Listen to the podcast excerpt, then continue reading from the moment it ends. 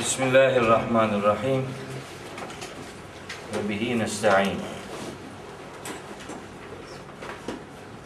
Kıymetli dostlarım, bugün inşallah Taha suresinin 99. ayetinden itibaren 114. ayetine kadar okumaya çalışacağım. Aldığım notlar aşağı yukarı bir derste bu kadarını bitirebileceğimi düşündüğüm notlar. Tabi yaza düştük. Artık sıcaklar rahatsız edici boyutlara daha fazla ulaşmadan dersimizi bitirelim istiyorum. En çok iki hafta daha, en çok iki hafta daha bu Taha suresini bitirmeye gayret edeceğim. Onun için çok fazla detaya girmeden ayetlerin genel mesajını sizlere hatırlatacak ve böylece bu dönemin derslerini bitirmiş olacağız inşallah. Geçen hafta ders yapamadık. Bir sempozyum nedeniyle İstanbul'a gitmiştim. Bir de Gazze mitingi vardı İstanbul'da. Bazı kardeşlerimiz canını verdiler o uğurda. Biz hiç olmazsa başımızı o kalabalık arasında hiç olmazsa bulunduralım. Başımız imanımıza şahit olsun istedik. Çok kısa süre de olsa orada bulunduk. Biz aslında şanslıyız. İçimizden bir arkadaşımız bizi temsilen oraya gitti. Televizyon seyrederken bazen yüreğim ağzıma geldiği oldu. Hüseyin Bey'i orada birine çok benzettim. Şehit olanların birine çok fazla benzettim. Halise Hanım'la da sürekli konuşuyordum. Bir şey de diyemiyordum. Alacağım bir haber, aslında her haber iyiydi benim için. Şehitlik Hüseyin Bey'e çok yakışacaktı. Ama hayatı şehadetine vesile olsun diye Allahu Teala ona daha büyük imtihanlar lütfedecek. Öyle anlaşılıyor. Ona da bize de bu imtihanları kazanabilmeyi Rabbim nasip ve müyesser eylesin inşallah. O olaylar olurken Taha suresinin 97. ayetini en son derste okumuştuk. O 97. ayeti tabi böyle bir olay meydana geleceğini bilmediğimiz için çok güne gelecek bir yorumla yorumlamamıştım. Ama çok küçük bir gönderme yaparak bugünkü derse başlamak istiyorum. Hani o derste Samiri adındaki o toplumu putperestliğe davet eden kişiyi sorgularken Hazreti Musa ona demişti ki hani yanımdan defol git ve artık hayatın boyunca diyeceksin ki la misase yani bana dokunmayın yani bana dokunan yanar demeye getiriyor Hazreti Musa Samiri için. Yani dokunulmayan, tiksinilen, yalnızlığa terk edilen, azabı, felaketi ve şeytanı temsil eden bir duruşun olacak demek istiyordu Samiri'ye Hazreti Musa. O günkü Samiri'nin bugünkü İsrail yönetimi olduğunda zerre kadar tereddüdüm yok. Bugün de onlar yalnızlığa itilecekler ve onlara dokunan adeta yanacaktır. Çünkü onlar bu zihni yapılarıyla şeytanı ve şeytani olan her şeyi temsil etmektedirler adeta. La misas Kur'an-ı Kerim'de bugün için en iyi İsrail oğullarına yani İsrail yönetimine yakışmaktadır. Yine duamız o olsun. Allah onları o sapkın, zalim duygulardan uzaklaştıracak vesileleri ihsan eylesin. Değilse insanları onların şerrinden muhafaza eylesin. Hatta onların şerrinden muhafaza olabilecek istidadı Cenab-ı Hak bize verdi. Onu çalıştırmayı bize nasip ve müyesser eylesin diye dua ediyorum. Evet. Surenin 99. ayeti şöyle başlıyor. Estağfirullah. Kezalike Kezalike nekussu aleyke min enbai ma kad sebak. İşte böylece sana biz daha önce yaşayıp giden insanların haberlerinden bir bölümünü anlatıyoruz işte. O haberlerin bir bölümünü sana böylece anlatıyoruz, aktarıyoruz.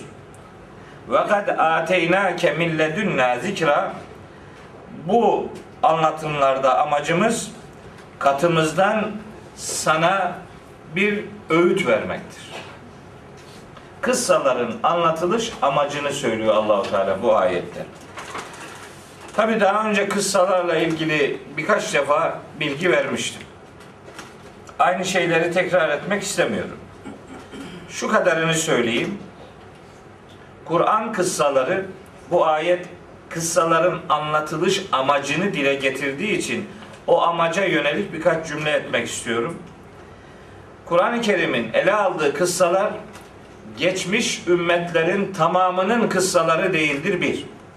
Yani Kur'an'da sözü edilen peygamberler peygamberler tarihinin tamamı değildir. Böyle buyuruyor Yüce Allah. Ve rusulen kad kasasnahum aleyke min qablu ve rusulen lem naksushum aleyke. Sana daha önce kıssasını anlattığımız peygamberlere de vahyettik. Kıssasını anlatmadıklarımızı da anlat kıssası anlatılmayan peygamberler de var demektir bu. Ve lekad erselna rusulen min kablike minhum men kasasna aleyke ve minhum men lem naksus aleyke. Senden önce nice peygamberler göndermiştik. Bir bölümünün kıssasını sana anlattık. Bir bölümününkini anlatmadık. Okuduğum ayetlerin biri Nisa 164, biri Mümin suresi 78. ayetler. Şimdi bu ayette, şu okuduğumuz ayette bu noktada bir açılım daha var. Biz Kur'an'daki kıssaların hep peygamberlere ait kıssalar olduğunu zannetmemeliyiz. Kur'an'da anlatılan kıssaların hepsi peygamber kıssası değildir. İşte burada ma kad sebek diyor. Kad sebeka geçmiş olanlar, geçenler demektir. Bunların hepsinin peygamber olması gerekmiyor. Kıssanın içinde mutlaka bir peygamberin bulunması gerekmiyor. Peygamber bulunmayan başka kıssa örnekleri de var. İşte Keyif suresini okurken inşallah oradan birkaç örneği sizlere vereceğiz. Bakara suresinde de var. Benzer örnekler var. Burada bir şeyi daha özellikle hatırlatmak istiyorum. Diyor ki Nekussu aleyke sana anlatıyoruz. Min enbai min enbai haberlerden bir kısmını. Bu şu demektir. Hem Kur'an'ın anlattığı haberler insanlık tarihinin tamamı değildir. Hem kıssası anlatılan peygamberlerin kıssalarının tamamı anlatılmıyor. Yani bir peygamberin hayatı doğumundan ölümüne kadar gün be gün anlatılmıyor. Bir bölümü anlatılıyor. Hepsi anlatılmıyor. Anlatılanlar bütün peygamberleri içermediği gibi bir peygamberin kıssasının da her tarafı anlatılmaz. Hangi tarafı anlatılır? Lazım olan kısmı anlatılır. İşte ayetin sonu ona vurgu yapar. Ve kad ateynâke min ledünnâ zikra. İşte böylece sana katımızdan bir öğüt geliyor. Bu kıssalarda anlatılanlar öğüt içerikli olanlardır. Mesaj veren, ders veren, ibret veren, insanların hayatlarına çeki düzen vermelerini sağlayacak bir hayat kesitidir. Kur'an'ın ele aldığı kıssalar. Zaten Hud suresi 120. ayet efendim Yusuf suresi 111. ayet Şuara suresindeki birkaç ayet Naziat suresinin 36. ayeti filan bunların hepsi Naziat 36 değil 26 olması lazım. 26. ayet Kur'an kıssalarının niçin anlatıldığını ortaya koyar. Ortak gerekçe şudur. İnsanlara ibret ve ders alıcı öğütlerde bulunmaktır. Hepsi anlatılmaz. Bir bölümü anlatılır. Anlatılan bölümü de içinde ibret bulunan, ders bulunan, mesaj bulunan boyutlarıdır. Yoksa Kur'an bütünüyle bir tarih kitabı falan değildir. Öğüt içerikli mesajlar hangi ayetlerde bulunacaksa, hangi kıssanın neresinde bulunacaksa Kur'an kıssanın o kısmını alır. Ma nusebbitu bihi fuadek. Yüreğini motive edecek, dayanıklı hale getirecek bölümünü sana anlatıyoruz diyor. Buradan şu çıkar. Kıssalar ders vermek için anlatılırlar. Kıssalar laf olsun diye, laf salatası olsun diye anlatılmazlar. Her kıssanın her yerinde bu ümmet için mutlaka bir ders alma amacı güdülmüştür. Onun için e, Yusuf suresi 110, 111. ayette bu kıssanın ibretle ilişkilendirilen cümlesinin sonunda kimin ibret alacağını söyler Allahu Teala. Der ki: "Lekad kana fi qasasihim ibretun li ulil elbab." Ulul elbab bunlardan ibret alır. Ulul elbab demek çekirdeğin kabuğuyla değil, içiyle ilgilenen insan demektir. Yani kıssanın anlatılan kelimelerinden değil, anlatılmak istenen yüreğinden mesaj çıkartmaktır. Kıssaların asıl anlatılış amacı budur. Öğüt almak, haşyet duymak, saygı duymak kıssaların içiyle ilgilenmekle mümkündür. Kabuğuyla sınırlı kalmak kıssaların anlatılış amacına uygun değildir. Şimdi kıssaların anlatılış amacı zikirdir. Yani gerçeğin hatırlatılmasıdır. Kıssaların yer aldığı Kur'an da bütünüyle zikirdir. Kıssalardan amacı zikirdir. Kıssaların içinde yer aldığı Kur'an da bütünüyle zikirdir. Yani Kur'an bir zikirdir. Bir öğüttür. Gerçeğin hatırlatılması anlamında insanlığa sunulmuş son şanstır. Kıssa bir öğüt amacıyla Kur'an'da yer alır ve Kur'an bütünüyle kıssalarıyla kıssa olmayan taraflarıyla bütünüyle bir zikirdir, bir öğüttür. Kur'an'ın zikir olduğu, tezkire olduğu, zikra olduğuna dair onlarca ayet vardır. O ayetlere buradan gönderme yapmak istemiyorum. Şimdi geliyor ikinci ayete Cenab-ı Hak. Yüzüncü ayet buyuruyor ki Men a'rada anhu Her kim ondan yüz çevirirse ondan dediği şey zikir, öğüt. Hem kıssalardaki öğüt kastediliyor hem o kıssaların da içinde bulunduğu bütünüyle Kur'an kastediliyor. Men a'rada anhu. Kim Kur'an kıssalarından ve bütünüyle Kur'an'dan yüz çevirirse şunu bilsin. Fe innehu yahmilu yevmel kıyameti vizra. Bu adam kıyamet günü çok ama çok ağır bir sorumluluk yüklenecektir. Belini çatırdatan, kemiklerini parçalayan bir büyük felaket, sorumluluk yüklenmiş olacağını iyi bilsin. Şimdi Kur'an-ı Kerim kendisinden yüz çevirenlere bir takım hatırlatmalarda bulunur. Bu ayette buyuruyor ki Yüce Allah. Kim Kur'an'dan yüz çevirirse kıyamet günü ağır bir yük yükleneceğini bilsin. Bir bu. Başka var. Buyuruyor ki Yüce Allah. Kur'an'dan yüz çevirenler toplumun en zalimleridirler. Bu benim sözüm değil. Allah'ın sözü. İşte buyuruyor ki Estağfirullah. Ve men azlemu mimmen zükkira bi ayati rabbihi fe a'rada anha. Keyif suresinin 57. ayeti. Rabbinin ayetlerinden kendilerine hatırlatılan şeylere ayetlerden kendilerine hatırlatılan ve sonra da o hatırlatılan şeylerden yüz çevirenlerden daha zalim kim vardır? Allah'ın ayetlerinden yüz çevirenler en zalimler olarak tanıtılıyor. Kehif suresi 57. ayette. Bakın başka bir ayette buyuruyor ki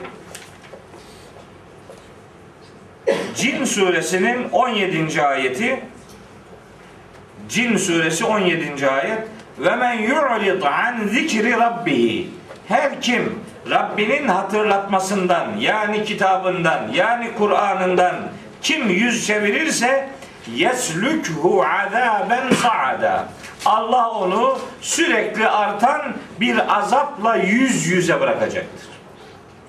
Bu hem dünyada sıkıntılı bir hayat hem ahirette dehşet verici bir azap içermektedir diyebiliriz. Başka bir ayet önümüzdeki ders o ayete e, geleceğiz. Şimdiden söyleyeyim önümüzdeki hafta onun detayını vermem artık. Taha suresi 124, 125 ve 126 hatta 127. ayetler. Buyuruyor ki Yüce Allah. Bakın. Ve men a'rada an zikri. Her kim benim zikrimden yüz çevirirse, benim zikrim dediği Kur'an'ın, onun verdiği öğütler, Allah'ın verdiği öğütler Kitabullah'ta yer alan öğütlerdir. Her kim benim verdiğim zikirden, benim verdiğim öğütlerden yüz çevirirse fe inne lehu maişeten danka.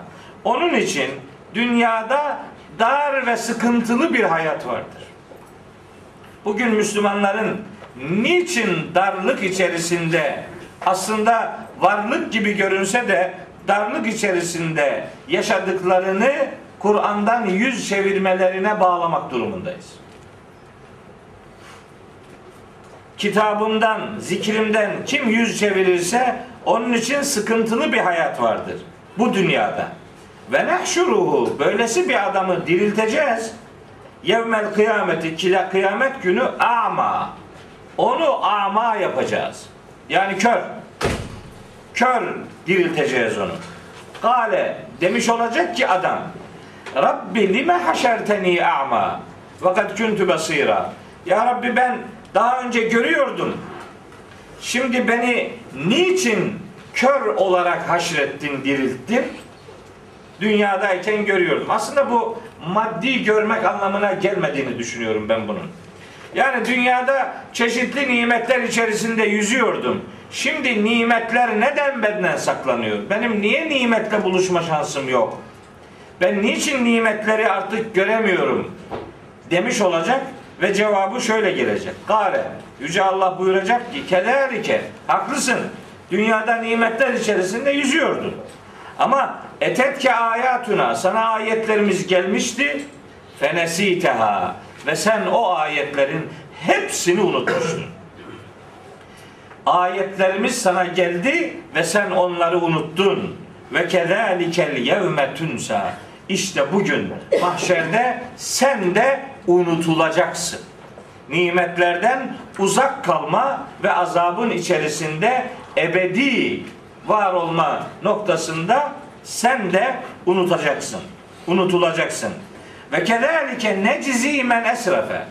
İşte biz ayetlerimiz ve gerçekler uğrunda ne kadar yanlış davranan adam varsa onlara böyle karşılık veririz. Ve yu'min bi ayati rabbi. Bu adamlar Rablerinin ayetlerine de zaten iman etmemiş, güvenmemiş, onlara teslim olmamış ayet adamlardır. Ve le azabul ahireti eşeddu ve ebqa. Ahiretin azabı çok daha şiddetli ve çok daha kalıcı.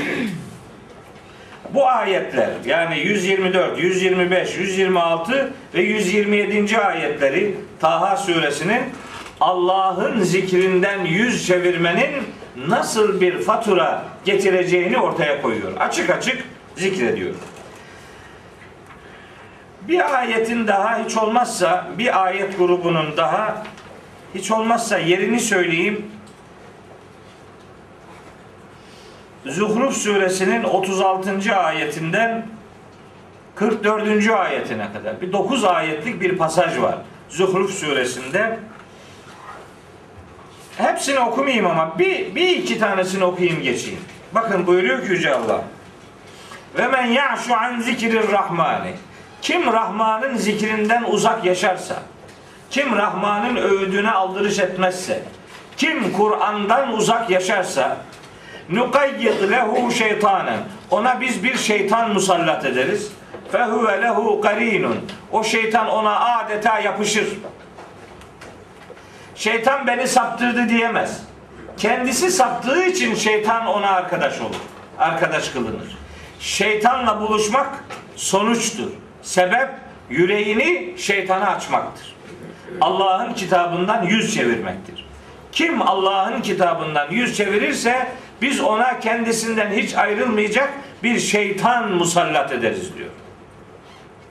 Şeyde daha önce Meryem suresinin bir ayetinde buna benzer ifadeler kullanmıştım. Elem tera enna arselne şeyatine alel kafirin.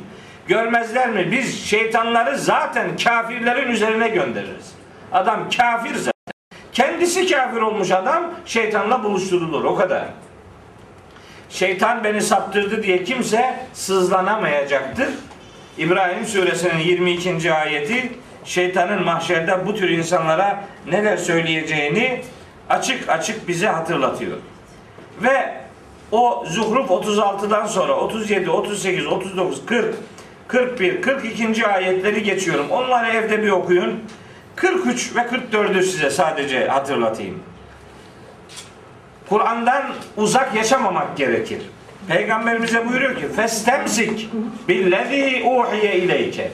Ey peygamber sen sana vahyedilene sımsıkı yapış. İnneke ala sıratın müstakim.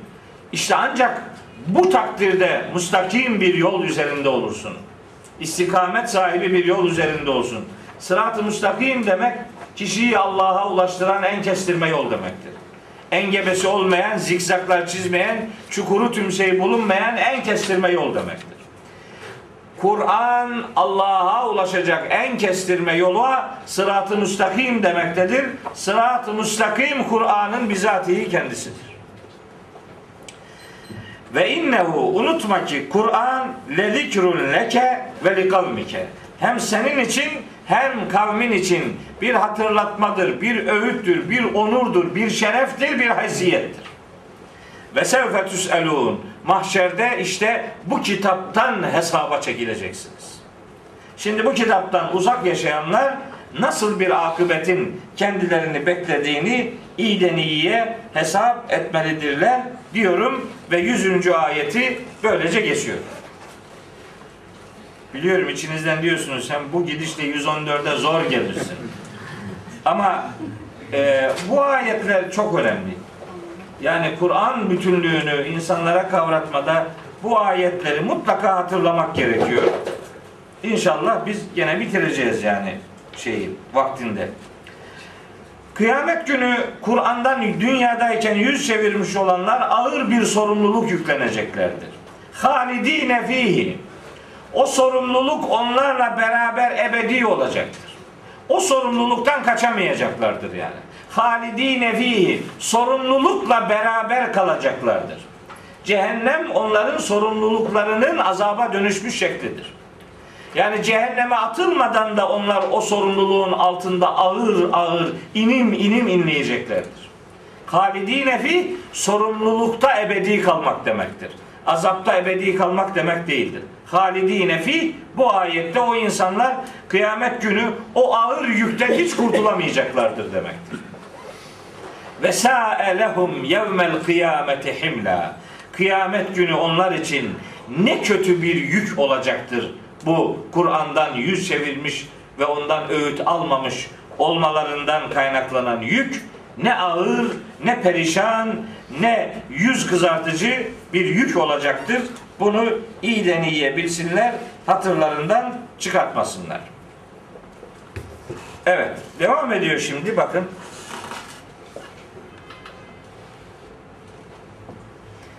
Yevme yunfehu fis-suri Şimdi dedim ya o yük altında kalacaklar. Bu cehennemin içinde kalmak demek değildir bu ayette. Daha cehennem başlamadı henüz. Onlar sorgulama esnasında o yükün altında ağır ağır inim inim inleyecekler. Yevme yunfeku fis suri.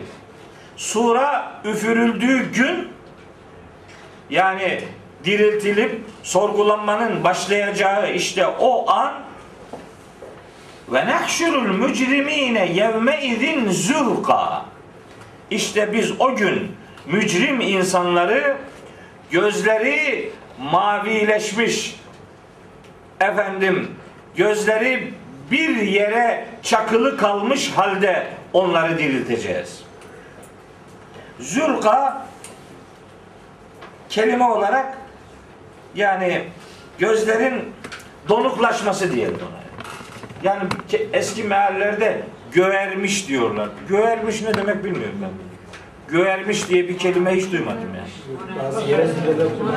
Yerel yerel e, bir özelliği vardır şüphesiz ama yani morarmış, donmuş. Hani şeyde var ya İbrahim suresinde muhtaine mukni'i ruusihim la yerteddu ileyhim tarfuhum gözleri onlara geri dönmez. Yani gözlerini istedikleri gibi oynatamazlar o gün.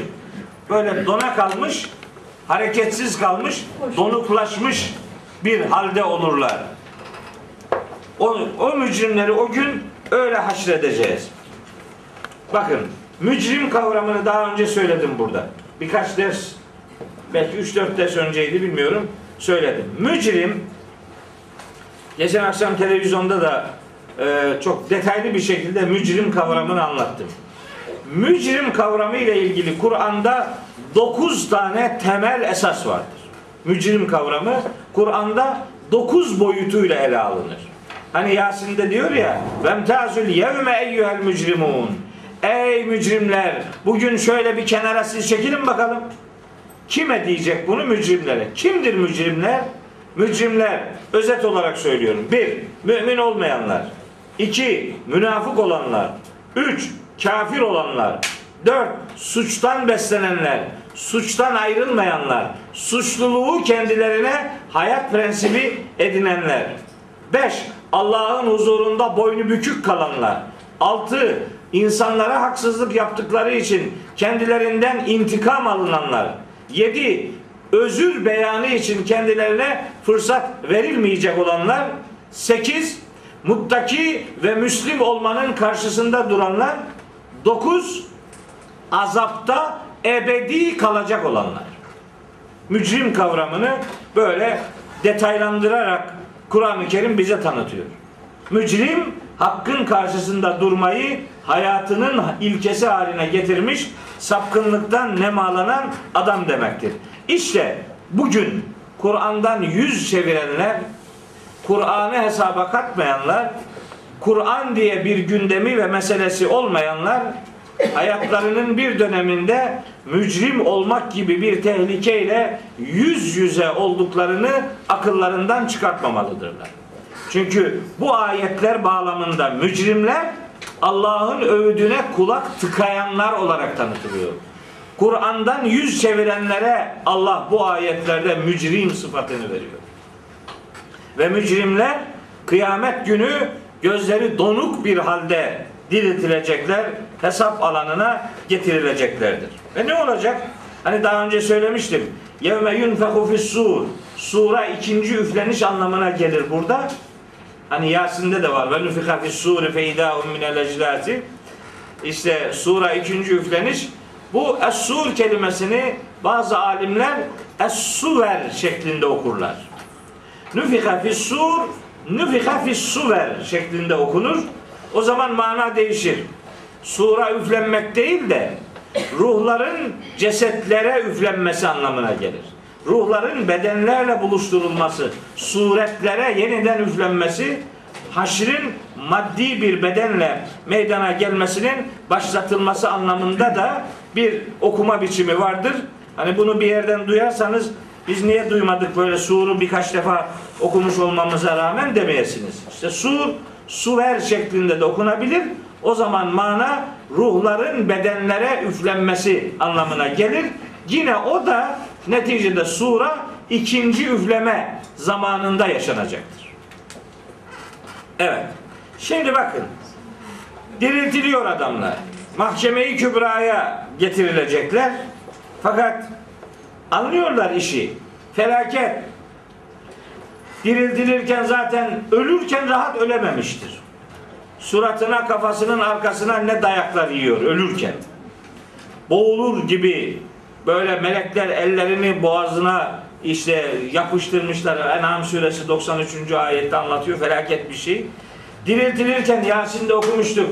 Ya veyletena men ba'asena min merkadina hada ma va'adar rahman ve sadakal murselun diyecek diriltilirken. Eyvah bizi yattığımız yerden kim uyandırdı? Ah işte bu demek ki Rahman'ın söylediği gerçekmiş ve peygamberler demek ki doğruyu söylemişler. Feryadını basacakları zamandır. Zaten amel defterini sol taraftan almışlardı. Zaten dizleri üzerine çökmüş, yüzleri düşmüş bir halde Allah'ın huzurunda bulunacaklardır. Akıbetin ne olduğunu aşağı yukarı biliyorlar. Yu'raful mücrimune bisimahum. Mücrimler simalarından tanınacak. Fela nuqimu lehum yevmel kıyameti vezna. Kıyamet günü bu adamlar için bir tartı mizan kurmayacağız biz diyor. Bunlar zaten perişan adamlardır.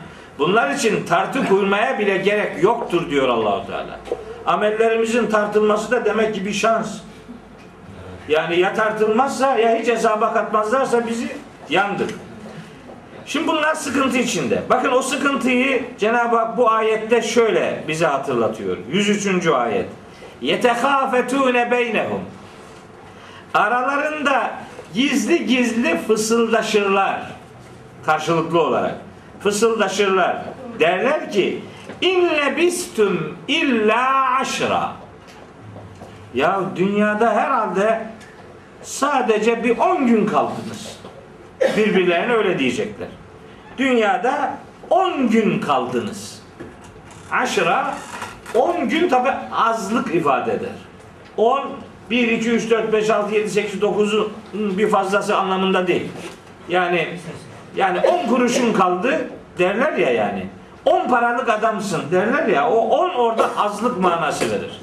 Burada da maksat dünyada çok az kalmışsınız, kalmışız diyecekler. Şimdi ben bu ahiretteyken dünyada kalış süreleriyle alakalı Kur'an'da yer alan bazı ayetler var. Onları size bir hatırlatmak istiyorum. Bakın. Mesela Müminun suresinde buyuruyor ki Yüce Allah Kale diyecek ki Cenab-ı Hak inkarcılara Kemle bistüm fil ardı adede sinine Siz yeryüzünde dünyada kaç yıl kaldınız? Soracak. Kalu Müminun suresi 112, 113, 114. ayetler bu okuduğum ayetler. Müminun suresi. Bu Mümin suresiyle Müminun suresi bazen karışıyor. Ben bundan sonra Mümin suresi demeyip Gafir suresi diyeceğim. Gafir suresi ile Mümin suresi aynı suredir. Mümin müminin karıştırılıyor ama Gafir Kur'an'ın 40. suresidir. Öyle söyleyeyim karışmasın. Galu demiş olacaklar ki lebithna yevmen ev ba'da yevmin. Biz bir gün ya da günün bir kısmı kadar kaldık. Fes'elil addin. İsterseniz bu günleri sayanlara sorun. İsterseniz günleri sayanlara sorun. El addin düşmanlık yapanlar anlamına da geliyor. O düşmanlara sorun. El addin uzun yaşayanlar anlamına da geliyor. O çok uzun yaşayanlara sorun. Kale Cenab-ı Hak diyecek ki ille bistum illa kalile. Çok az yaşadınız. Çok az. Lev enneküm küntüm ta'lemun. Keşke gerçeği bilen insanlar olsaydınız. Dünya hayatı ahirete göre kısadır, küçüktür. 10 gün ifadesi bile fazla gelir. Mesela buyurur ki Naziat suresinde yevme yaravneha lem yelbethu onlar mahşeri gördükleri zaman dünyada şu kadar kaldıklarını sanacaklar. Lem yelbethu illa aşiyeten ev duhaha. Ya bir akşam yatsı arası kadar ya da bir sabahtan kuşluğa kadar. O kadar kaldıklarını zannedecekler. Ahirete göre dünya hayatı son derece uzun bir hayattır. Dünya ahirete göre çok kısa bir zaman dilimi meydana getirir. Benzer ayetler de var. Hani akşam yatsı arası sabah kuşluk arasından da öte bunun bir saat anlamı da var. Bir saat kaldıklarını zannedeceklerini ifade eden ayetler de var. Bakın. Bir tanesini söyleyeyim. Ha, Nazihat 46. 46. Şey e, Ahkaf suresinde 40 35. ayette buyuruyor ki Yüce Allah. Kennehum yevme yeravne ma yu'adune lem yelbethu illa sa'aten min neharin. Bunlar o vaat edildikleri azabı gördüklerinde dünyada sanki günün bir saati kalmış gibi olacaklar. Bir saat. Yani çok az bir süre kalındığı iyiden iyiye bilinmelidir. Benzer bir ifade eee, Rum suresi 55. ayette de var. İsra suresi 57 52. ayette de benzer ifadeler var. Mesele şudur. O gün insanlar mahşerdeyken dünyada çok az kaldıklarını fısıldaşarak, fısıldaşarak söyleyecekler. Yetehafetune beynehum. Aralarında fısıldaşacaklar. Öyle rahat rahat konuşma yok. Sesinin avazın çıktığı kadar bağırmak yok. Fısıltıyla, öyle adeta uğultuyla iş eee, yaşanacak. Cenab-ı Hak buyuruyor ki Nahnu a'lemu bima yekulun İz yekulu emseluhum tarikaten in lebistum illa yevma. Bu da çok çok nefis bir ifadeyle Cenab-ı Hak bir kelimeyi bize tanıtıyor. Hani diyor içlerinden en akıllı olanının emseluhum tarikaten en dengeli, en akıllı, en kafası basan kişi onlara diyecek ki İlle bistüm illa yevma. Siz 10 gün değil bir gün kaldınız. Böyle derken öbürlerinin de aralarından neler söylediğini biz iyi biliriz. Yani ahiretteyken dünya hayatının ne kadar olduğuna dair demek ki tartışmalar yaşanacak. Başkalarının neler dediğine Kur'an gönderme yapmıyor demek ki bizim için mühim değil. Mühim olan dünya hayatı ahirete göre çok kısadır. Allah'ın nezdinde bir gün dünya hayatında yaşanan bin yıla bir başka ayette de 50 bin yıla denk sayılmıştır. Hac suresinde bin yıl, Me'ariç suresinde 50 bin yıla denktir diyor. Bir gün Allah nezdinde bir gün sizin saydığınız türden bin yıla veya 50 bin yıla denktir. O da mukayese etmeyin, bunu kafanız almaz demek istiyor. Dünya hayatı kısa bir hayattır. Bu kısalık Allah'a kul olmaya yetmez anlamında değil. Allah'a kul olmaya yeterdir. Ama burada bu görevi yapmayanlar ahirette çok uzun bir azabın içinde kalacaklarını bilmelidirler. Dünya hayatındaki 5-10 yıl gibi algılamasınlar. Oranın günleri buraya göre mukayese kaldırmayacak kadar ağırdır, uzundur, dayanılması güçtür. Evet. Devam ediyoruz şimdi. Aldığım notların bir kısmını atlıyorum artık. 105. ayet. Ve yeselûneke. Sana bu inkarcılar soruyorlar. Anil cibali. Dağlar ne olacak? Hani kıyamet kopacak, yeryüzü değişecek filan her şey yok olacak deyince adam diyor ki tamam anladık biz ölürüz ölürüz ama yani şu devasa dağlar ne olacak? Bunlara ne olabilir ki? Bunları kim yerinden sallayacak? Sorarlar sana kıyamet günü dağlar ne olacak diye. Fekul onlara hemen şu cevabı ver. Cevabı Allah veriyor. Bak peygamberimiz vermiyor. Peygamberimize sen onlara istediğini söyle demiyor Allahu Teala. Ona ne diyeceğini Allah kendisi öğretiyor. Bak bu buradan bize muhteşem bir eğitim metodu verilir. Yani din adına konuşurken kafana göre konuşmayacaksın. Allah'ın dediğini konuşacaksın. Allah'ın dediğini anlatacaksın. Peygamberine bile kendi kafana kafana estiği gibi söyle demiyor. Sana böyle soruyorlar. Cevabı sen verme. Ben sana öğreteyim onu söyle. İşte ne diyor bakalım? Buyuruyor ki Fekul onlara de ki yensifuha Rabbi nesfa. Ha. Evet. O gün dağları Rabbim hani Türkçe'de kullanıyoruz. Hallaç pamuğu pamuğu gibi savuracak yani. Un ufak toz toprak edip etrafa savuracaktır. Rabbim dağları etrafa saçıp savuracaktır. Bu dağların kıyametteki durumuyla ilgili Kur'an'da en az en az 30 tane ayet var. Bunların hepsini saymak durumunda değilim. Sadece iki uç örnek vereyim, gerisini siz anlayın. Ben hepsinin notunu aldım ama artık hepsini söylemeyeyim. Kari'a suresi var ya. Kari'a suresi. El kari'atu mel kari'atu. Orada buyuruyor Yüce Allah. Yevme yekûnun nasu kel ferâşil mebsûsi. O gün insanlar dağılmış pervaneler gibi olacaklar. Ve tekûnul cibalu kel ihnil menfuşi. Ve yine o gün dağlar atılmış yün gibi olacak. Yün eğirirken böyle birbirine yapışmış yunları ayırmak için böyle makineden savururlar da böyle unlar havaya uçuşur ya. Demek istiyor ki elinizde unu nasıl siz savuruyorsanız bizim için dağları savurmak da öyle bir şey yani. Dağları elindeki unu yünün savrulması gibi dağları da biz un gibi savuracağız. Siz yün gibi biz un gibi savuracağız. Toz toprak edeceğiz diyor. Bir ne kadar güç olacağını, ne kadar büyük bir kudretin devrede olacağını anlatıyor. Sonra bir de Neml suresinde 80 89. ayet olması lazım Neml suresinde. Orada buyuruyor ki Yüce Allah.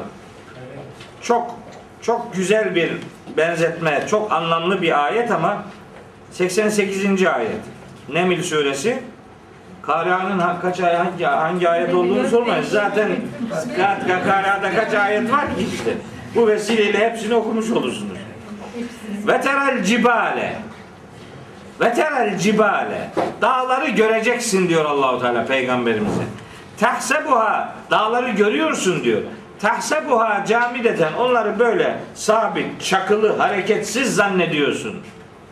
Ve hiye dağlar temurru merre sahabi bulutlar gibi gidiyor. Dağlar hem bu dünyada şu anda hareket halindedirler demektir. Hem de kıyametle alakalı bir bağlamın içinde geçtiği için asıl anlamı kıyamet günü dağlar bulutların öteye beriye savrulduğu gibi dağlar da öteye beriye savrulacak demektir. Dağları Rabbim her tarafa savuracaktır, yürütecektir. Donuk zannettiğin, hareketsiz gibi gördüğün dağlar o gün bulutlar gibi sağa sola uçurulacak, savrulacaktır. 105. ayet bunu söylüyor. Peki savrulacak ne olacak? Bakın ne olacak. Feyederuha Allah onları bırakacak. Savurduktan sonra onların yerini ka'an safsafa. Düz yani düz ve bomboş. Dümdüz ve bomboş. Bunun bitkisiz düz anlamı e, da söz konusudur. Bir de bunun İbn Abbas diyor ki Kaan safsafa demek yani pürüzsüz demektir. Pürüzsüz. Yani pürüzsüz hiçbir engebe olmayacak. Zaten bir sonraki ayet o manayı veriyor. Dağlar savrulacak. Demek ki o ihtişam savrulmayla beraber çukurlar dolacak. Tümsekler efendim tümsekliğini kaybedecek. La tera fiha ivecen ve la emta. Dağların yerinde o gün ne bir çukur ne bir tümsek göreceksin. Demek ki kaan safsafa aslında dümdüz demektir. La tera fiha ivecen ve la emta. O gün sen dağların yerinde ne bir çukur ne bir tümsek göreceksin. Ortalık dümdüz. Yani insanlık için herhalde bir büyük bir duruşma salonu haline getirilecek. Dümdüz olacak. O dümdüz olmak dağları yer yerinden edip efendim şeklini değiştirmek anlamına alınabileceği gibi artık o gün herkes eşit hale gelecek. O anlamı da var bunun. Dümdüz. Herkes aynı düzlemin içerisinde bulunacak. buradan bir şey söyleyelim. Ufak hep böyle hep hoşunuza giden düz cümlelerle geçmesin bu ders. Bu ayetler başka bazı ayetlerin de işaretiyle bize mahşer sorgulamasının bu alemde olacağını öğretir. O gün sen dağların yerlerinin dümdüz olduğunu, çukurların ve tümseklerin kalmadığını göreceksin demek. O gün bu topraklar gene toprak olarak var olacak ve fakat büyük bir değişim ve dönüşüm geçirmiş olacaktır. Bu benim şahsi tahminim değil. İbrahim suresinin 48. ayeti bunu bize söylüyor. Diyor ki yevme tubeddelul ardu gayral ardı ve semavatu ve barazu lillahil vahidil. Yeryüzü o gün başka bir yeryüzüne dönüştürülecek. Bu yeryüzü başka bir şekle dönüştürülecek. Gökler de başka bir şekle dönüştürülecek. Herkes Allah'ın huzuruna çıkartılacak diyor o ayette. İnfitar suresi var ya infitar. İdes semaun fatarat ve idel kevakibun tesarat ve idel biharu fuccilet ve idel kuburu bu'siret. Biz o sureyi hep okurken elinizdeki bütün mealler ve açacağınız bütün tefsirler İnfitar suresinin kıyametle ilişkili olduğunu size ifade eder. Oysa Mustafa Hoca'nın tespitidir bu. Harika bir tespittir. İnfitar kıyamette yok olmak demek değildir. İnfitar mahşer için fıtratın yeniden yeşermesi demektir. Yeni bir oluşum meydana gelmesi demektir. O gün gök yeniden dizayn edilecek demektir. İle semaun fatarat gök yeniden bir fıtrat şenliğiyle buluşturulacaktır. Onun özüne Allah'ın yerleştirdiği özelliği kıyamet yeni bir oluşumla meydana getirecektir. O alemde de yıldızlar bulunacaktır. O alemde de sular fışkırtılacaktır. Cennetin sularından, ırmaklarından söz ediyor Allahu Teala. Nereden gelecek bunlar? Bu alem yeni bir dizayn ile yeni bir kimliğe kavuşturulacaktır. Enbiya suresinin 100 100 104. ayeti olabilir. Bir bakayım. Orada buyuruyor ki Yüce Allah. Heh. Enbiya 104. Yevme natvis sema'e ketayyis sicilli lil kütübi. Biz o gün göğü yazı tomarlarını böyle rulo yapar gibi düreceğiz. Rulo yapar gibi düreceğiz kıyamette.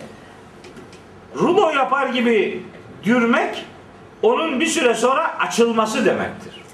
Kema bede'na evvele halqin nu'iduhu. Yaratmaya nasıl başladıysak yaratılışı yeniden iade de edeceğiz biz diyor. Rulo gibi dürülen bu kainat yeniden açılacak ve bu kainatın bahusus dünyanın içerisinde haşir yaşanacaktır. Kur'an'ın anlattığı gerçek budur. Bu ayetler yoksa derdi ki Allahu Teala dağları attık yok oldu. Yok olmak yok. Yok olmak diye bir şey yok. Değişim var. Dönüşüm var. Hal değişimi yaşanacak. Dönüşüm yaşanacak ve insanlar tabi Allahu alem bu alemde, bu dünyada, bu topraklarda yeniden diriltilmeyi yaşayacaklar. İlel kuburu bursire. Kabirlerdekiler dışarı çıkartılacak. Kabirden dışarı çıkartılacak. Hani daha önce okumuştuk. Minha halaknaküm. Sizi topraktan yarattık. Ve fiha nu'idukum. Sizi yeniden toprak yapacağız. Ve minha nuhricukum taratan uhra. O topraktan bir başka seferde yeniden bu topraktan yani aynı topraktan yaratıldık. Yeniden toprak olacağız ve bu topraktan bir daha çıkartılacağız. Yani bu Taha suresinin 5-6 ders öncesinde bu ayetleri işlemiştik. Bu Kur'an'ın konuyla ilgili ayetlerinin bütününü düşündüğümüz zaman böyle bir sonuç önümüze geliyor. Onu sizinle paylaşmış olayım. Kıyamet bu dünyada Hı hı. Sorgu sualden sonra cennet cehennemde mi dünyada? Allah'ın izniyle evet inşallah. Yadırgamayacağız buraları. Bir kısmını tanıyacağız yani. Evet bir kısmı aynısı değil. Aynısı değil. Benzerleri bize verilecek. Sistem değişince nimetin mahiyeti de değişir elbet. Elbet değişir. Adam öyle diyor bana hocam diyor ya yani hepsini anladık da diyor yani şimdi cennete gittiğimiz zaman nasıl konuşacağız? Arapça bilmiyoruz. Adam büyük bir dert alıyor adamı. Yani cennete gittin de kaldı konuşması. Yani git cennete konuşacak bir şey yaratılır sana merakını saklama. Evet. Bitmedi. Bu pasaj bitmedi. 108 bakın. Yevmeydin işte o gün yani bu fiziksel değişim ve dönüşüm yaşandığı, kıyametin mahşere dönüştüğü işte o gün, diriltilmenin yaşanacağı işte o gün yettebi'une da'iye la ivecele. Muhteşem bir ifade bu. Arkadaşlar gerçekten. Diyor ki Allahu Teala bak ilk öyle bir kelime kullanıyor ki yani burada o kelimeden başka bir kelime gitmez. Yevmeydin işte o gün mahşerde yettebi'une bu inkarcı adamlar tabi olacaklar. Kime? Eddaiye bir çağırıcıya. Muhtemeldir ki İsrafil peygamber olabilir. Melek yani. Meleklerin de peygamberleri var. İsrafil olabilir ya da mahşerde insanları çağıracak başka bir münadi, başka bir çağırıcı. Fakat bu öyle bir çağırıcı ki la ivece lehu. Hiç kimse o çağırıcıya karşı bir eee ne yapamayacak? Yan çizemeyecek. Ona karşı kıvrılıp kaçma imkanı bulamayacak. Yamukluk yapamayacak. Yeryüzünde dağlar yürütülecek, orada iveç bulunmayacak diyor ya çukur. Orada çukur bulunmayacak kelimesiyle o çağrıcının e, çağrısına karşı insanların da kaçamamaları aynı kelimeyle ifade ediliyor. Yani bir çukurluk yapamayacaksın. Dünyada Allah'ın çağrılarına kulaklarını tıkadın. Sağa sola kaçtın, çeşitli bahaneler buldun. Ama iyi bil ki gün gelecek kıvırtamayacağın, yan çizemeyeceğin, çukurluk yapamayacağın, kaytaramayacağın bir davetçi sizin hepinizi o gün çağıracaktır. Çağıracak. Sonra ne olacak? Ve haşa'atil asvatu lirrahmani. Bütün sesler Rahman'ın huzurunda boyun bükecek, kısılacak. Bağırıp çağırma yok. Fela tesma'u illa hemsa. Bir hems, bir hemsten başka bir şey duyamayacaksın. Hems iki anlama geliyor. Bir uğultu, bir uğultu anlamına geliyor. Bir de hışırtı anlamına geliyor. Hemsa, hışırtı. Yani duruşmaya gelirken muhtemelen ayakların çıkartacağı ses. Ya odur ya da bir uğultudur. Rahat konuşma gibi bir şey söz konusu değil. Dünyada Allah'ın emirlerine ve buyruklarına karşı söz kabartıp gürültü yapanlar makaleleriyle, kitaplarıyla, filmleriyle, tiyatrolarıyla, savaş gemileriyle, savaş uçaklarıyla, yeraltı, denizaltılarıyla Allah'a karşı gürültü yapanlar mahşerde seslerinin kısılacağını iyi bilsinler demektir. Sesiniz kısılacak. Bir hışırtı ve uğultudan başka bir şey duyulmayacak orada. Evet. Allah'ın dinine karşı bağırıp çağıranlar orada seslerinin kısılmasıyla yüz yüze gelecekler. İnsanların beyinlerindeki isyanlar bir anlamda dağları temsil eder. İnkarları da çukurları temsil eder. Beyninizdeki isyan dağları ve gönlünüzdeki inkar çukurları ruzi mahşerde yerini dümdüz bir şahsiyete ve engelsiz bir yargılama ortamına terk edecektir. O güne hazırlıklı olmak insan olmanın asıl gereğidir diye düşünüyorum. Ve bir başka uyarı. Devam ediyor şimdi. Buyuruyor ki 109. ayet. Bu ayet üzerinde çok konuşmuştuk daha önce. Hiç uzatmayacağım. Yevmeydin işte o gün yani mahşer günü. La tenfe'u şefaatu. Şefaat hiçbir işe yaramayacaktır. Bekliyor ya Mekkeli müşrikler. Putlar bize şefaat edecek, o şefaat edecek. Hiçbir kimseye şefaat fayda vermeyecektir. İlla ancak men ezine lehur rahmanu. Rahman'ın izin verdiğine ve bir de radiye lehu kavla sözünden razı olduğuna Allah'ın izin verdiği ve sözünden razı olduğu insanlara şefaat yarar sağlayacaktır. Benim olmadığım ortamlarda benimle ilgili konuşanlar şu birkaç cümleyle beni tanıtırlar. Derler ki olumsuz anlamda. Hazreti Peygamber'in şefaatini kabul etmiyor derler. Ne diyeyim böylesine? Onlarla mahşerde peygamberin huzurunda hesaplaşacağız. Peygamberin şahitliğinde onlarla yüzleşeceğiz. Ben hiçbir zaman şefaat yoktur demedim. Ağzımdan böyle bir şey asla çıkmadı. Ben Kur'an'ın anlattığı ölçülerde şefaatin birkaç boyutuyla bize tanıtıldığını söyledim. Bir, Kur'an'da bu konuda 28 civarında ayet var. Veya 30, tam sayısını şimdi unuttum. 30 civarında ayet var. Bunların tamamına yakınında şefaatin olumsuz yönlerinden söz edilir. Şefaat fayda vermeyecek, beklemeyin gibi ifadeler var. Bir tanesinde kul lillahi şefaatu cemi'a ifadesi var. Şefaat bütünüyle Allah'ın kontrolündedir. Allah'ın kontrolünde bir kurumdur bu. Şefaat edebilmek için neyin lazım olduğunu bir sonraki ayeti söylerken ifade edeceğim. Şefaat edebilmek için ne lazım? Bu ayetlerde şefaat edecekler kimlerdir? Bunların melekler olduğunu çıkartıyoruz biz. Meleklerin şefaatinin de insanlar için dua anlamına geldiğini söyledim. Mümin suresinde, Gafir suresinde bunun delilleri var. Şefaat edilecek olan insanların da üç ayeti delil gösteririm. Bir, Necim suresinin 26. ayeti. İki, Müminun sur şey Enbiya suresinin 28. ayeti ve bir de bu ayet. Taha suresinin 109. ayeti. Bu ayetlere göre şefaate uğrayacak olanlar bir, Allah'ın izin verdiği insanlar olacak.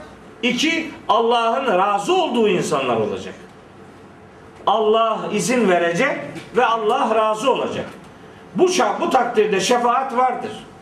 Bu takdirde şefaat diyorum ki bir insanın bağışlanmasının, bağışlandığının haberinin ona ulaştırılması anlamında peygamberler görevlendirilebilir. Bunda bir sakınca yok.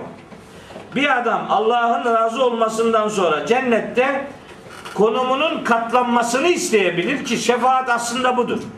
Derecenin katlanması demektir. Peygamberin şefaati peygamberle arkadaş olma anlamında haktır ve Kur'ani gerçektir. Dünyada peygamberin izinden gidenler mahşerde onun arkadaşlığıyla ödüllendirileceklerdir. İşte şefaat budur. Ve şefaat vardır. Kur'an'ın anlattığı budur. Bizim ifade ettiğimiz gibi o şefaat edecek, bu şefaat edecek. Şehitler şefaat edecek, hafızlar şefaat edecek, alimler şefaat edecek, veliler şefaat edecek, ağaçlar edecek, kurtlar edecek, kuşlar edecek. Öyle bir şefaat anlayışı ortaya koyduk ki cehennemde kimsenin kalmasına imkan yok. İstesen de cehenneme gidemiyorsun. Öyle bir öyle bir anlatım var. Kur'an'ın sunduğu şefaat anlayışı bu sözünü ettiğim altyapıyla izah edilirse insan sorumluluğunun farkına varır ve peygamberle birlikte olmanın dünyada onun hayatını örnek almaktan geçtiğini kavrar ve o uğurda fedakarlık yapar. Şefaat bir derece artırımı anlamında mahşerde peygamberimizin arkadaşlığına talip olmak demektir. O anlamda şefaat haktır ve hepimizin beklentisi de bu doğrultuda bir fedakarlığa yönlendirilmek durumundadır. Kur'an'dan anladığımız bizim budur. İle şefaat arasında Himmetle şefaat. Himmet daha çok dünya için. Himmet işte dünyadaki iyilikler anlamındadır. Mekkeli müşriklerin şefaat beklentileriyle alakalı e, Yunus suresinin 18. ayetinde sanıyorum şöyle bir ifade var. Ve ya'budune min dunillahi ma la yedurruhum ve la yenfa'uhum Allah'ın peşi sıra kendilerine zarar da yarar da veremeyecek varlıklara ibadet ediyorlar. Mekkeli müşrikler ve yekulune ve diyorlar ki ha ulai şufa'auna indallah. Bu, bu, bu varlıklar Allah katında bize şefaat edecekler. Halbuki biz biliyoruz ki Mekkeli müşriklerin kahır ekseriyeti ahirete inanmıyor. Ahirete inanmayanın Allah katında şefaat beklemesi ne demektir? Onların dünyada Allah tarafından gözetilmeyi istemeleri demektir. Himmet bu anlamda dünya hayatındaki çeşitli yardımlara muhatap olmak ya da bu yardımların tarafı olmak demektir. Hocam şefaat midir, sonuç mudur? Sonuçtur. Hocam bir de büyük günahların affedildiği bizde en çok anlatılan o. Koskoca profesör de büyük günahlar affedilmesi için şefaat çekiyor. Onu da açıklar mısınız? Yani ben işte bunları Kur'an'dan anladığım Aa, açtım tam o, o sayfa çıktı. Bak Na, Na- Nisa suresi 31. ayet. İn tectenibu kebaire ma tunhevne anhu. Size yasaklanan davranışların büyüklerinden kaçınırsanız siz kaçınırsanız büyük günahlardan nükeffir anküm seyyiatüküm. Küçüklerini de biz örteriz diyor Allah Teala. Büyüklerinden kaçınmak kulun imtihanının parçasıdır. Hocam E- küçük nedir? Küçük şu. Tabi öyle bir e, çetele sunamayız da. Yani biraz iradeyi, çok iradeyi kontrol altına alma şansınızın bulunmadığı ortamlarda işlediğiniz lemem denen biraz kaçınılması zor olan hatalar. Lemem. Onu e, Necm suresinde Allahu Teala söylüyor. Ellezine yectenibune kebairel ismi vel fevahişe illel lemem. Onlar yani öbür alemde en güzel ödüllerle buluşturulacak olanlar fuhşun ve haramların büyüklerinden kaçınanlardır. İlle lemem, lemem denenler hariç. Lemem kaçınılması kolay olmayan, mümkün olmayan değil. Kolay olmayan hatalardır. Küçük hatalar. Sürçmeler Mesela, sürçme. mesela, mesela zor bir yani meselesi nasıl böyle kolay bir mesele. Ama diyelim ki yolda giderken yani bir namahrem biriyle karşılaştınız. Yüz yüze geldiniz veyahut işte bir anda gördünüz. Onu bir anda görüp de gözünüzü kaçırmanız her baba yiğidin kârı değildir. Bu bir lememdir. Ama ona biraz daha iyi bakmak kebairdir. Mesela böyle bir şey. Çok cümleyası çok küçük. Orada oradan kaçınmayı becerenler yiğitlerdir. Oradan kaçınmayı becermediği için için adam daldırıyor. Mesela ana babaya hakaret etmek büyük günahtır. Ama ana babayının beklediği iyiliklerle onu buluşturmaya gayret etmemek de küçük bir günah. Küçüğünü önemsemezseniz büyüğünden kurtulamazsınız. O itibarla yani imkanlar ölçüsünde biz yani yüzde yüz her şeyi bilmek, her şeyin listesini çıkartmak durumunda değiliz. Belki bir adama yüzüne söyleyemediğin sözü arkasından söylemek gıybettir. Ama aynı hakareti yüzüne yapmak da başka bir kötülüktür yani. Arkasından konuşmak gıybettir. Çok büyük bir günahtır. Ama aynı kabahati adama hakaret etmek için yüzüne söylemek de günahtır sanki. O, o günah değil mi? O da günah. Ama biri diğerine göre biraz daha küçüktür. Herhalde öyle bir şey. Yüzüne söylemek daha kötüdür. Arkadan söylemek adamı gıybet etmek demek. Adamı kaybetmek demektir. Adamı öldürmek demektir. Öldürdüğün adamı kardeşin gibi kabul edip onun ölü etini yemek gibi bir şeydir. O çok büyük bir günahtır. geliyor. Bize tersine geliyor. Tabii rahat geliyor bize. Tabii. Arkadan konuşmak kolay. Bizi Arkanızdan aynen konuşuyorum. Söyleyeyim de şeyde kalmasın. Evet işte yani ni, Aynen konuşuyorum, yanıldığınızı düşünüyorum. Hala aynı fikirdeyim. Yani bir yerde bir yanıldığı olduğu kanaatindeyim. E o yanılmayan ben yanılmıyorum diyen adam şeytandır zaten. Ben yanılmıyorum. Benimki kesin doğrudur. Başka doğru yoktur. demek şeytani bir tutumdur. Bizim anladığımız budur. Yani Başkası- Efendimizin orada bizim için nazlanacağı kanaat. Hayır, işte ona asla inanmam. Asla inanmam. O milletin anladığı gibi şefaat. Allah'ın bilmediği bir şeyi peygamberin yeniden ihdas etmesi anlamına gelir. Bu mümkün değil. Hocam avukatlık Her neyse, her neyse. Ben şefaati peygamberle arkadaş olmak olarak algılıyorum. Benim beklentim budur. Maliki yevmi din, din gününün tek sahibi Allah'tır, başkası orada sahiplik yapamaz. Evet. Şimdi bakın diyor ki Allahu Teala, "Ya'lemu ma beyne eydihim." Allah'tır insanların önlerinden ve ma ve arkalarından işledikleri ne varsa, bildikleri bilmedikleri, gördükleri görmedikleri, hatırladıkları hatırlamadıkları, önlerinden arkalarından ne olup bitiyorsa onları gerçek manada bilen varlık sadece Allah'tır. İşte öylece şefaat edebilmek her şeyi bilmeyi gerektirir. Her şeyi bilmeyen şefaat edemez. Hiç kimse Allah kadar hiçbir şeyi bilemez. Bu iş okudum. Devam bu ayet işte. 110. 110. ayet. Ya'lemu ma beyne eydihim ve ma halfehum. Allah'tır her şeyi hakkıyla bilen. Ve la yuhitune bihi ilma. İnsanlar Allah'ın bildiğini de bilemezler. Bilgi açısından Allah'ı asla kuşatamazlar. Hem Bakara suresi 255. ayette hem Mümin Enbiya suresi 27 28. ayetlerde her şeyi bilmek ve şefaat aynı bağlamda gelir. Tıpkı bu ayette olduğu gibi. Bakın ben size bir şey söyleyeyim. Peygamberimiz bizi tanıyor mu? Şu anda bizi tanıyor mu peygamber? Tanımıyor. Nereden tanıyor? Tanımadığı bir adamı nasıl savunacak? Tanımayın. Siz tanımadığınız biri hakkında ne diyeceksiniz? Ha, eğer o bizi bizi tanımama, bizi tanı yani maddeten, bedenen ha halimizi, gizlimizi, saklımızı, her şeyimizi bizim bizimle beraber yaşayanlar dahi bilmez. Peygamberimiz yaşadığı günde bile kimin münafık olduğunu bilmiyordu. La ta'lemuhum. Sen onları bilmezsin diyor Allahu Teala. Nahnu na'lemuhum. Onları biz biliriz. Allahu Teala bildirirse bilir. E, elbet bilir. Yani ona ne diyeceğiz? Ona diyecek bir şeyimiz yok. Ama biz kul olarak, sorumluluk sahibi insanlar olarak yükümlülüklerimizi yerine getirme noktasında fedakarlıkta kusur yapmamak durumundayız. Bu, bu hak edişi dünya hayatında ortaya koymayı başardıktan sonra ruzi mahşerde asıl kurtarıcı olan Allah'tır ve bizi onun kurtaracağını bilerek ona güvenerek hayatımızı devam ettiririz.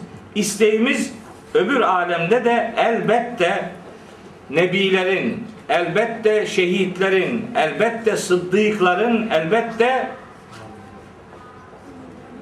salihlerin arkadaşlığına talip olmaktır. Ve hasune ulaike rafika diyor allah Teala.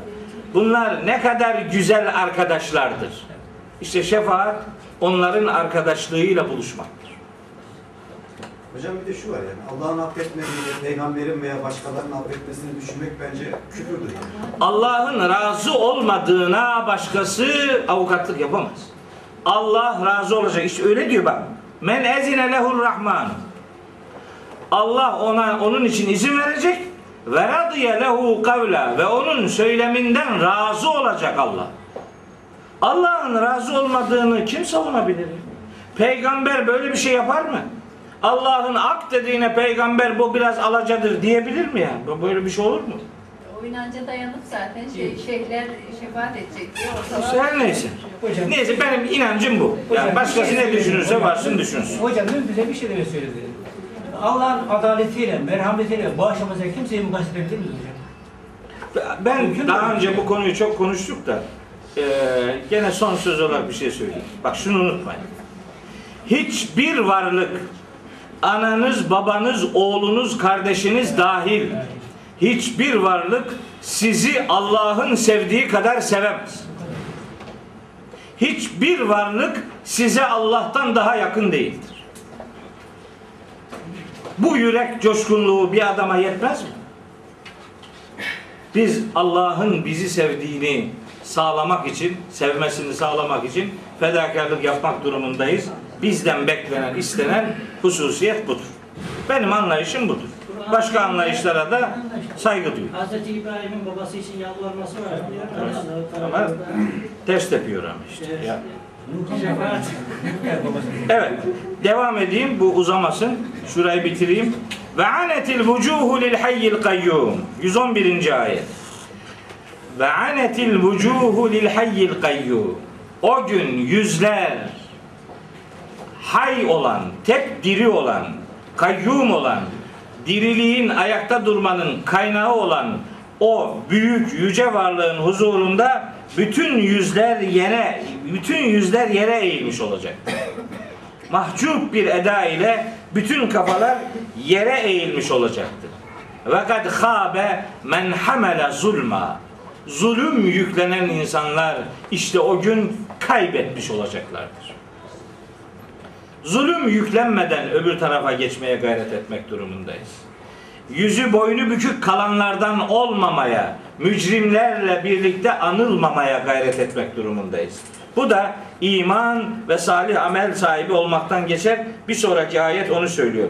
Ben eee, şeyleri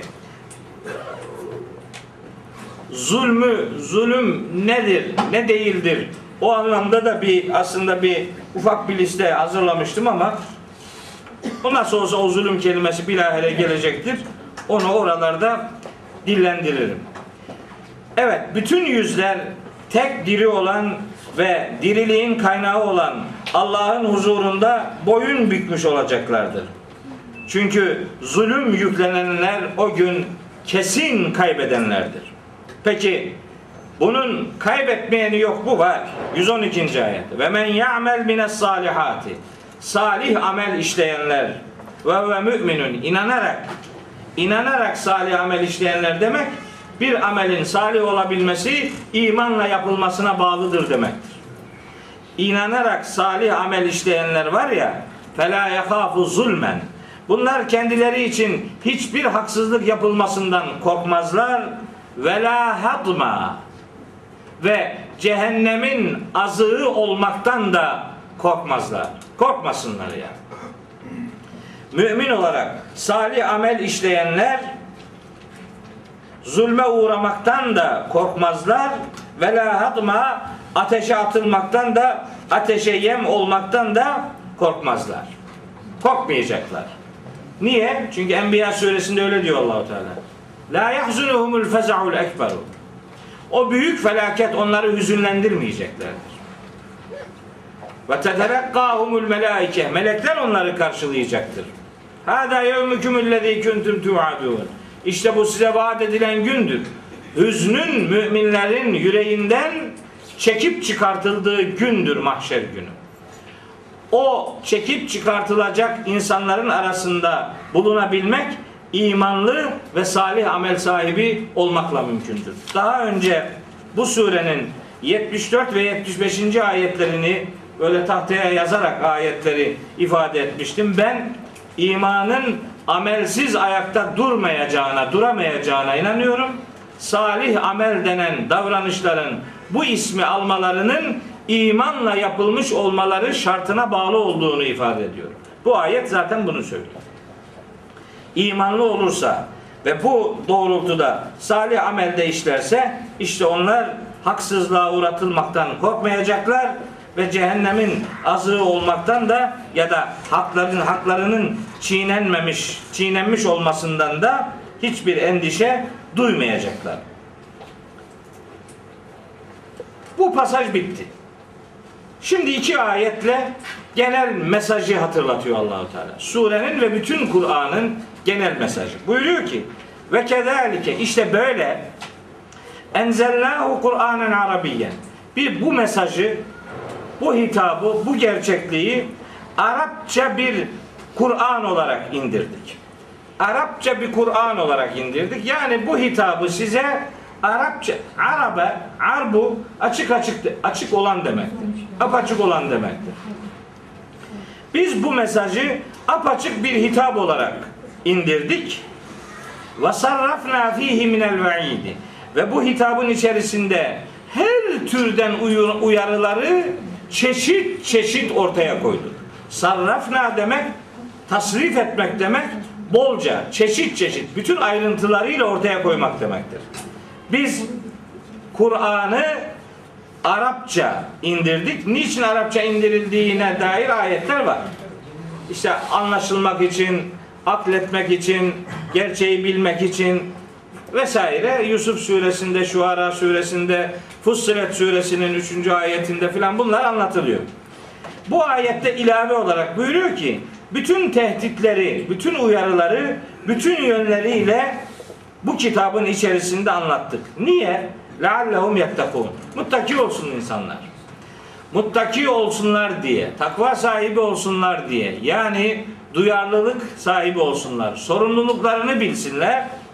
Ev yuhdisu lehum zekra ve bunun sonucunda da kendileri için bir öğüt meydana gelsin ve istikamet sahibi olsunlar diye. Bu surede buraya kadar Kur'an'ın ortaya koyduğu uyarılar e, başlıklarını birkaç cümleyle size hatırlatayım. Bakın bu surenin 1 ila 8. ayetlerinde Kur'an'ın niye indirildiği, peygamberimizin pozisyonunun ne olduğu açık bilgi olarak veriliyor. 1 8. ayette. Sonra 9. ayetten 98. ayete kadar kıssalardan örnek verdi.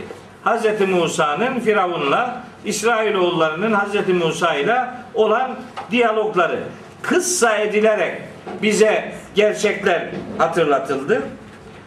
Sonra 109, 110, 100, 109, 101. ayetlerde şey 99, 101. ayetlerde Kur'an'ın öğütlerinden yüz çevirmenin neye mal olacağı hatırlatıldı. 102, 107. ayetlerde kıyamet dehşetinden çeşitli sahneler hatırlatıldı. 108, 112. ayetlerde de mahşerde yaşanacak detaylara dair bilgiler verildi. İşte mesela bu surede buraya kadar beş başlıkta gerçekler insanlara hatırlatıldı. Etraflı bir şekilde uyarılarda bulunuldu. Kainat kitabından kıssalara, peygamberin konumundan Kur'an'ı hakikatlere, kıyamette yaşanacaklardan mahşerin o muhteşem duruşmalarına varıncaya kadar pek çok konuda detaylı açık bilgiler verildi. İşte sarrafna fihi minel vaidi bu demektir uyarılar etraflı bir şekilde bu kitapta ortaya konuluyor. İnsanlar daha duyarlı olsunlar ve kendilerine bu sayede öğüt alacak imkanlar edinsinler diye. Feteâlallâhul melikül hak. İşte gerçek yönetici, kainatın yönetimini elinde bulunduran ve hakkı temsil eden Allah şanı en yüce olan varlıktır. Aşkın olan varlık Allah'tır. Bütün kainatın yönetimi onun elindedir ve hakkı temsil eden bilgi sadece ona nispet edilen bilgidir. O halde ve la ta'cel bil Kur'ani sakın ha Kur'an hakkında acele etme min kabli en yugda ileyke vahyuhu onun vahyi sana tamamlanmadan önce vahyi acele acele elde etmek için bir çaban olmasın. Acele yapma. Gelmesini bekle. Gelip bitmeden vahiy adına acele kararlar veya vahide yer verilmeyen kanaatler ortaya koyma ve kul ve şunu dua et. De ki Rabbi zidni ilma. Ey Rabbim benim ilmimi artır. Senin demen gereken budur. Peygamberimize öğütlenen duruş budur. Yani Taha suresinin bugün okuyacağım son ayeti bu. 14. ayet. Yüce olan, aşkın olan, kainatın yönetimini elinde bulunduran, hem bu dünyanın hem mahşerin yegane yöneticisi, hükümranı olan, hakkın tek temsilcisi olan Allah yüceler yücesidir, aşkın varlıktır. Vahiy tamamlanmadan önce acele etme. Bakın bunun bu sureyle bir ilişkisi var. Hani 105. ayette soruyorlar diye sana kıyamet günü dağların durumu ne olacak diye soruyorlar. Kendi başına cevap verme demektir. vahyin gelmesini bekle. Vahiy gelmeden acele acele herhangi bir işin bir işlemin içerisinde bulunma. Buradan eğitim olarak çeşitli sonuçlar elde etmek mümkün şu ayette. Nedir? İlahi sistemle alakalı bilgiler ancak ve ancak Allah'ın bildirmesiyle bilinirler. Oradaki ilim bu mu? Evet. Sistem, kainatın idaresi ve öbür alemle alakalı kanaatler ancak ve ancak Allah'ın bildirmesiyle bilinebilirler. O bildirmeden herhangi bir kanaat sahibi olunmaz. Onun için peygamberimize diyor ki Allahu Teala sen bilgi bu anlamda bilgi üretme değil. Senin bilginin artması için Allah'a niyazda bulun. Eğitim olarak acele acele öğrenilen şeylerin kalıcı olmayacağını öğretir. Yavaş yavaş öğrenme. Kalıcı, sindirerek, özümseyerek, hücrelerine yedirerek, hayatının hakimi kılarak bilgileri öğrenmektir kalıcı olan. Onun için Kur'an 23 senede indirildi. Onun için peyderpey indirildi, bir anda indirilmedi. Niye? Kalıcı olsun, unutulmasın, hayata hakim olsun diye. Acele etmemek bakın bu surede Taha suresinde Hz. Musa'ya diyordu Cenab-ı Hak 83. ayette. Ve ma aceleke an kavmike ya Musa. Ne oldu? Niye bu kadar acele ettin? Acele etmek doğru değildir. Acele etmemek gerektiğini Hazreti Musa ve Hazreti Peygamber örnekliğinde Cenab-ı Hak bu son ümmete bir metod olarak öğretmektedir. Acelecilik yani hayırda acele etme anlamında değil siz bilgi donanımına sahip olmadan biliyormuş gibi kendi kafanızdan fikirler üretmeyin demektir. Acele bu anlamda doğru bir davranış biçimi değildir. Bir adam peygamber bile olsa demek ki her şeyi bilmez. Rabbi zidni ilmamı demek. Ey Rabbim ilmimi arttır. Ya Rabbi ben artık her şeyi biliyorum başka bir şeye gerek yok dememektir. Bu peygamber için böyle olduğuna göre bizim için haydi haydi öyledir. Biz-? Her her konuda yeniden bilgilenmeye ve bilgimizin artması için ilahi müdahaleye muhtacız. Bilgi elde etmek Allah'ın yardımıyla ancak mümkün olur. Bu ayet aslında onu da bize öğretiyor. Ve belki en anlamlısını size söyleyeyim. Kur'an'ı öğrenmede Kur'an hakkında bilgi sahibi olmada en vazgeçilmez değerimiz duadır bunu unutmayın. Dua ederek ve Allah'ın katkısını bekleyerek insan ancak bilgi sahibi olur. Allah'ın katkısını hesap etmeyen adam, onun yardımını hesaba katmayan adam din adına zerre kadar mesafe kat edemez. Peygamberin örnekliğinde, Efendimizin şahsiyetinde onu inşa eden bu kitap duanın hayatın ne kadar vazgeçilmez bir değeri olduğunu ortaya koymaktadır. Evet, bilgi öğrenmek, öğrenmek işin beyin boyutunu ilgilendirir. Dua etmekse işin gönül boyutunu ilgilendirir. Beynimizi gönlümüzle buluşturursak din eğitimi ve öğretiminin daha ayakları yere basan ve daha doğru bilgilerden oluşan bir mahiyet kazanmasını elde etmiş olacağız diyorum ve surenin 114. ayetini bitirerek haftaya inşallah 115'ten itibaren yeni bir bölümü surenin son bölümüne yakın olarak o bölümü inşallah haftaya e, işlemeye gayret edelim. Bu vesileyle hepinizi Allah'a emanet ediyorum.